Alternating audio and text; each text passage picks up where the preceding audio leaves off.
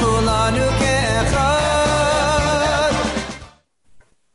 Hey everybody, this is Rabbi David Fohrman. I want to welcome you to this uh, virtual event and say hello to all of you folks out there in TV land, as they used to say when I was the kid. I hope you're doing well uh, in whatever state you find yourselves at home, um, in quarantine, or uh, out and about. Um, I wanted to talk with you about some hidden dimensions of this time of year that we find ourselves in, uh, in particular, Sfiras HaOmer. Um, and I want to begin by calling your attention to a kind of strange anomaly in how Sfiras HaOmer itself is described. Uh, Sphira shows up in Vayikra 23 as part of Parshas Moedim, and inasmuch as it is part of Parshas Moedim, it kind of seems singularly out of place because, let's face it, the Omer isn't really a Moed, right? Um, the rest of Parshas Moedim is all about these holidays. You've got Pesach, you've got Shavuos, you've got Rosh Hashanah, you've got Yom Kippur, you've got Sukkot, and then you have this digression. Uh, the Omer, uh, and it just keeps on going on, and and you hear a little bit about Leket Shikhan Peah, um, and just this very long explanation of of Sfiras Omer. And the question is, what is it even doing, interrupting the Parshas Moedim? It seems like it should just be somewhere else in Sefer Vayikra, this strange korban out of barley that's matir chadash that allows us to eat uh, from the new grain, uh, the crops of the year. What's its meaning, and what is it doing in the Parshas Moedim? And I think a clue its meaning actually comes from the fact that it does exist in in the parsha of the Moedim. Um, and I want to suggest a kind of uh, what I think is an interesting theory to you. Um, and uh, it's it kind of based upon the following. Um, what if the Omer, uh, this 49 day period in between Yitzias Mitzrayim and Shavuos, is in some way a moed, a moed of sorts um, uh, on its own? Um, a 49 day moed, as strange as it might sound. What is a moed after all? It's a holiday. But of course, Jewish holidays, the moedim, have two dimensions to them. They have agricultural dimensions, such as Shavuos, the Chag HaKatzir, but they also have historical events that they commemorate. In the case of Shavuos, traditionally, uh, the giving of the Torah at Sinai. In the case of Pesach, uh, the uh, the Exodus from Egypt. So the question is, could it be that the Korban Omer, this agricultural korban, which serves an agricultural function, is matir chadash for us? Could it be that that korban too, that process of sphera of counting uh, from from that moment that we offer that korban till Shavuos, could it be that that too has historical resonance and not just agricultural resonance? Could it be that it recalls a historical event? Well, what historical event? Well, think about the holiday that precedes it and the holiday that follows it. The holiday that precedes it is, of course, Pesach. The holiday that follows it is Shavuos. So Pesach commemorates leaving Egypt. Shavuos commemorates um, coming to Sinai. Could it be that the Omer, which is right between these two, commemorates something that's between leaving Egypt and uh, coming to Sinai? Uh, but now the question is, well, what might it commemorate? What you know, what happened between leaving Egypt and coming and coming to Sinai? What happened that could possibly have anything to do with an Omer? And you know, I'm glad you asked that question. What happened that could actually have anything to do with an Omer? Um, the thing about the word Omer, an omer is a measure of how much a person can eat. Uh, the Torah defines it in Vayikra 23 as an asirita ephah, uh, a tenth of an ephah. Um, but if you think about uh, an omer, the, the measurement of the omer is a very unusual um, word. It doesn't appear much in the Torah. Um, and if you actually ask yourself, well, where else does it appear in Chamisha Chumshei Torah, you'll find that it appears in only one other place um, when's the only other time you have an Omer mentioned? And strangely enough, the only other time you have an Omer mentioned, or interestingly enough, the only other time you have an Omer mentioned is concerning an event that took place between the Exodus from Egypt on the one hand and the coming to Sinai on the other hand, namely the giving of the mun in Parshas Beshalach, the raining down of that manna from heaven. Yep, the manna came down, and when it came down, you were allowed to partake and take a serving for yourself. You couldn't take more, you couldn't take less. It was an omer lagulgolet, an omer for each person, an omer per head. That's what you could take. And it's the only other time in Chamishe Chumshe Torah that omer ever appears, I believe. You can prove me wrong, but I think that's true, with the exception of Vayikra 23. Could it be that Vayikra 23 that the, the Karban HaOmer is a commemoration of sorts of the giving of the manna, a way that we remember the giving of the manna.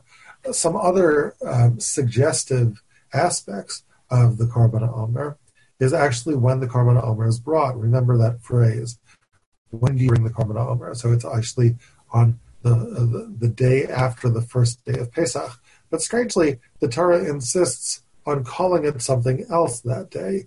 There's the famous debate between the Tzdukim and the Prushim over uh, what what the Torah means when it says that you bring the Omer mimachrat Shabbat on the day after Shabbat, the day after uh, day after what? Well, the Tzdukim would have us believe that it's Sunday, the day after Shabbat, but the Prushim, who are our ancestors, say that the day after Shabbat actually means the day after the first day of Pesach, which is strange, right? Because you think I know how to say the first day of Pesach, just say the first day of Pesach.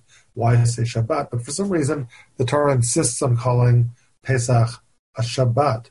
Um, okay, strange, but that's what the that's what the Prushim believe. But if you actually think about, okay, Shabbat, uh, why, why, actually would the Torah make such a big deal of, of calling Pesach Shabbat with reference to this? Uh, if we're talking about Omer, and if Omer actually has to do with um, the the giving of the man, does the man have anything to do with the Sabbath? And of course, the answer is yes. Um, as a matter of fact, the way we got our first Sabbath was with the story of the man, right? That's when Sabbath is revealed to us um, as, as, as people. Um, so this notion of it's not just the Omer, it's the notion of the Sabbath, even the idea of Mimacharat, right? Uh, the next day, um, how is the Sabbath revealed in the story of the man? It's when Moshe says um, that tomorrow, the next day, will be Sabbath. This notion of tomorrow and a Sabbath, it all seems like it's it, like it, it harks back to the then the question is, well, let's say it does. Let's say it, it harks back to the man. So let's just understand. So what are we doing? We're bringing this Karban, which is a way of remembering the man, but the korban actually has a function, right? Halachically, it has a function. And the function of the korban is that it allows us to eat from Chadash. It allows us to eat from the new crop of grain. And what that suggests, I think, is a fascinating thing, which is that you can't actually go into the land um, and uh, and eat from a new crop of grain until you do something interesting, until you remember the man. Why would you have to remember the man? You have to remember that God fed us in the desert, right? Before you eat from the new grain how is it that we understand that? Right? What what does one have to do with um, with the other? And I think that actually comes into sharper focus when we notice one other text that the story of Sfiras HaOmer reminds us of. The story of the Mun is a text that it reminds us of in the past, but it turns out that there's also a text that it foreshadows in the future. Yep, Vayikra 23, the story of Sfiras HaOmer, foreshadows another text which hasn't yet come to pass when Vayikra 23 is written. And that text is Yoshua chapter 5. I want to take you into Yoshua chapter 5, show you what's happening there. It's the moment after the splitting of the Yarden. People are coming into the land.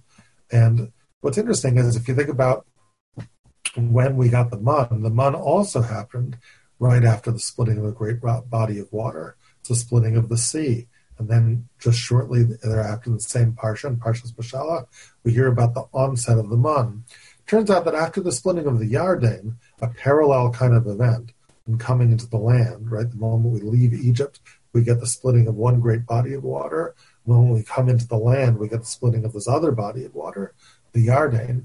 And then we get Yeshua 5. Right before the conquest of Jericho, the people circumcise themselves. And then something interesting happens. Let me share my screen with you and uh, see if I can show it with you. Let me share my screen with you and see if I can show you what I'm talking about. So,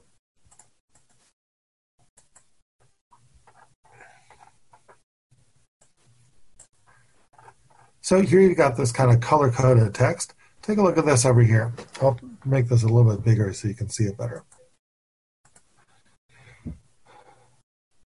And what I've really actually done here is I put actually three texts together.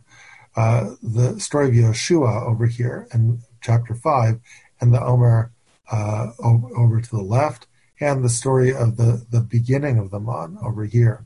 But what happens in Yeshua chapter 5? It's actually the story of the cessation of the Mon. So if the Mon begins in the story of uh, Parshas Beshalach, it ends in Sefer Yeshua right after the 40 years of wandering in the desert is finally up. So let's read. Vayhi kasher tamu vayeshvu tachtam b'machana ad. After the people did Milah, right? Hashem al Yoshua, God says to Yoshua, Hayom galoti et cherpat mitzrayim ma'alechem. Today I have uncovered, right? I've done away with the shame of Egypt from you. And Vayikra Shema Makamahu Gilgal. They called the place Gilgal Adayamazeh after Galoti, right? I've uncovered the shame of of Mitzrayim. But um, we'll come back to that word Gilgal and what it might be referring to, what else it might be referring to besides Hayom Galoti at Cherpat Mitzrayim. But let's continue for the meantime with Pasuk Yud. Vayachanu b'nei Yisrael ba'Gilgal. So the people encamped in Gilgal. Vayasu et Pesach ba'arbasar yom l'chodesh be'erev ba'arbat Yericho.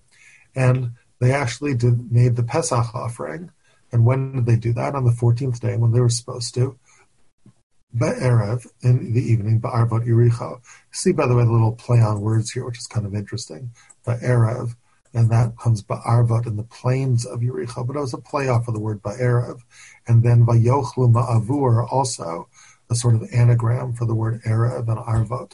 Anyway, so they offer this Pesach offering, and what do they do the very next day? The very next day, when is that? It's the day after they offer the Pesach offering. What does that remind you of? Oh, well, one second. There was something about the day after after after Pesach that had to do with the Omer, didn't it? Well, keep on thinking, keep on reading. Vayochlu ma'avur haaretz. They ate from the land. Mimachrat Pesach on the day after Pesach. Wow, that word mimachrat, very unusual word, seems to really recall this word with the Omer. Uspartam lachem mimachrat Shabbat. And remember, by the way, how the Sadducees' way of understanding that seems so much more plausible than the Pharisees. I mean, I'm a card carrying Pharisee like anybody else, but it seems strange, right? If I'm a Pharisee, so how come Machar Shabbat doesn't refer to the day after Shabbat? Why would we refer to Pesach as Shabbat? But if you want proof that you refer to the Pesach as Shabbat, just look at Joshua 5. Same kind of language. And Mimachrata Pesach, the day after Pesach, what do they do? They eat from the land. They eat the very first chadash that ever was eaten. Chadash. Isn't that fascinating? That is actually the function of the Korban Omer, to be matir Chadash. Well, the new crop of grain. When was it the first time people ever ate a new crop of grain? The ultimate Chadash was the grain that you ate when you came into Israel for the very first time. First time you ever tasted grain uh, coming from the land. It's the newness must have been so extraordinary. So Matzot v'kalui be'etzem They ate matzah and toasted grain on that very day. Well, where does all this language come from?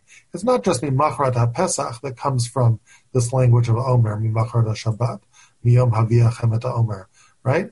It's also this, right? Look over here, right before this uh, that lechem v'kali v'karmel, right? Bread and toasted grain. Lo tochlu ad You cannot eat until this very day. The, the Torah tells us in Leviticus 23 and Vayikra 23, until this very day, until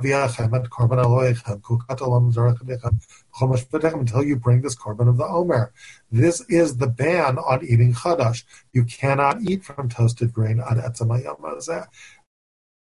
that is the language to describe the very first eating of Chadash, when, on the day after Pesach, they ate toasted grain be'etzem hayom And what happened the very next day? A yishbot, and there's that language. Isn't that interesting? Shabbos, right? The great Sabbath of the manna. The manna which brings us to Sabbath, which introduces us to the concept of Sabbath. Vayishbot hamam milachrat. The man itself to the Sabbath. Mi macharat, the very day after this. Right? There was no more manna. Oh, fascinating. So one second. The Omer really does remind us of the manna. It foreshadows, it, it reminds us of the onset of the manna, but it also foreshadows the cessation of the manna, the very first time we ate from new grain.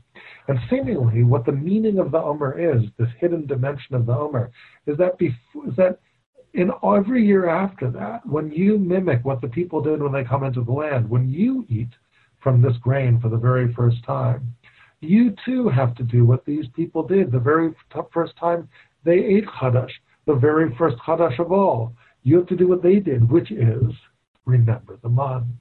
You see, the people who ate who, who ate from Chadash the very first time when they came into the land, they couldn't help but remember the man.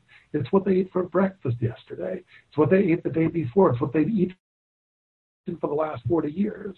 And what I would argue is that what allows them to eat from the new grain is their memory of the man, which is to say, it's not okay to eat from the new grain of the land until you remember how God fed you in the desert. Why? The answer is when God gave you the man, and it's interesting, you see it even in the language of God giving the man. When they look at the man and they don't even know what it is, they say, man who? what is it? So Moshe has an answer. And the answer is, Hu halechem asher natan lecha Hashem. It's the bread that God gave you. God made bread rain from the sky. It's the bread asher natan lecha Hashem that God has given you. Well, look at how the Omer begins. The story of the Omer, or the, the language of the Omer, begins with the Beryl b'nei Yisrael, Amart aleim, ki el asher ani lachem. When you go into the land that I give you, and you bring and you eat from its grain, bring this offering. Fascinating. Omer was the lechem asher natan lecha Hashem. When you, but it's not the case that the only time when you have lechem asher natan lechem Hashem is the bread that God gave you is the manna. Every bread that you eat, the bread that comes from the land is also bread that, that God gave you. Why? Because kitavo aretz asher temachem. God hasn't just given you the manna; He's given you the land. It's God giving you bread in another way. It doesn't make a difference if it's from heaven or if it's from the ground. It's just a little different, right? When it comes from heaven, God unilaterally gives you bread out of the sky. But there's also bread that's not unilateral. There's bread that you have to work for, that you mix your labor with. But when you do it, you're actually working in partnership with God. God is giving you the land, right? And through that land, right, out of that land is coming this bread. And you can't be in a position to eat from that new crop of bread, to taste its deliciousness, without understanding the most basic case, understanding that God is the one who gives you bread. He gave you the bread even when there isn't any land, which means that it's not really the land that's providing you. It's not like you just say, well, the land's really providing me. I just don't know whether it's going to rain. That's why I look for God for it. It's no, no, no. The land is just the vehicle. The provider is God. God is providing the land, and through that, He's giving, instead of through the heavens, He's giving you the land, the, the bread, He's giving you the land through the earth. That's what we remember with the Omer, right? And the Omer is, is there to burn that into our memory, bring an Omer's worth as a way of, of remembering that. Remember, of course, that the manna was something that once we had it, God insisted on putting it together in the ark, right? Uh, right? And right before that, ten shana maloha omer, put it right near the the the edud, right? What becomes the Ten Commandments and the Holy Ark. Hashem, And leave it before God. Forever, you have to remember that. Whenever you look at the at the the two luchot, right? You've got to look at the manna also that was there and to remember that God that God gave you this. Another way of our remembering the man, right, is every time when we bring the Karban HaOmer, we remember uh, the way God fed us uh, in the desert allowing us to uh, to bring that kind of recognition to what otherwise would just be seem like well I was a good farmer and things just worked out and the land just provided for me. Now it wasn't really the land that provided for you. The land was a vehicle. God provided you through the land. The same way He makes manna for you, He made this bread for you, and He gave it to you through the land. Once you understand that by remembering both the onset of the Omer, the onset of the of the man, and its cessation in Yoshua, right? It is then that you can finally eat from the new crop of grain. So I wish you a very good uh, conclusion of your Sfirat Omer as you get ready to offer your own shtei your own double portion of bread, in recognition of the double portion of bread of manna that we once got from heaven. We offer our shtei in Shvuot, in the culmination of Omer, to complete the cycle and saying, God, we've come into the land. Thank you very much. Here's two loves back for you.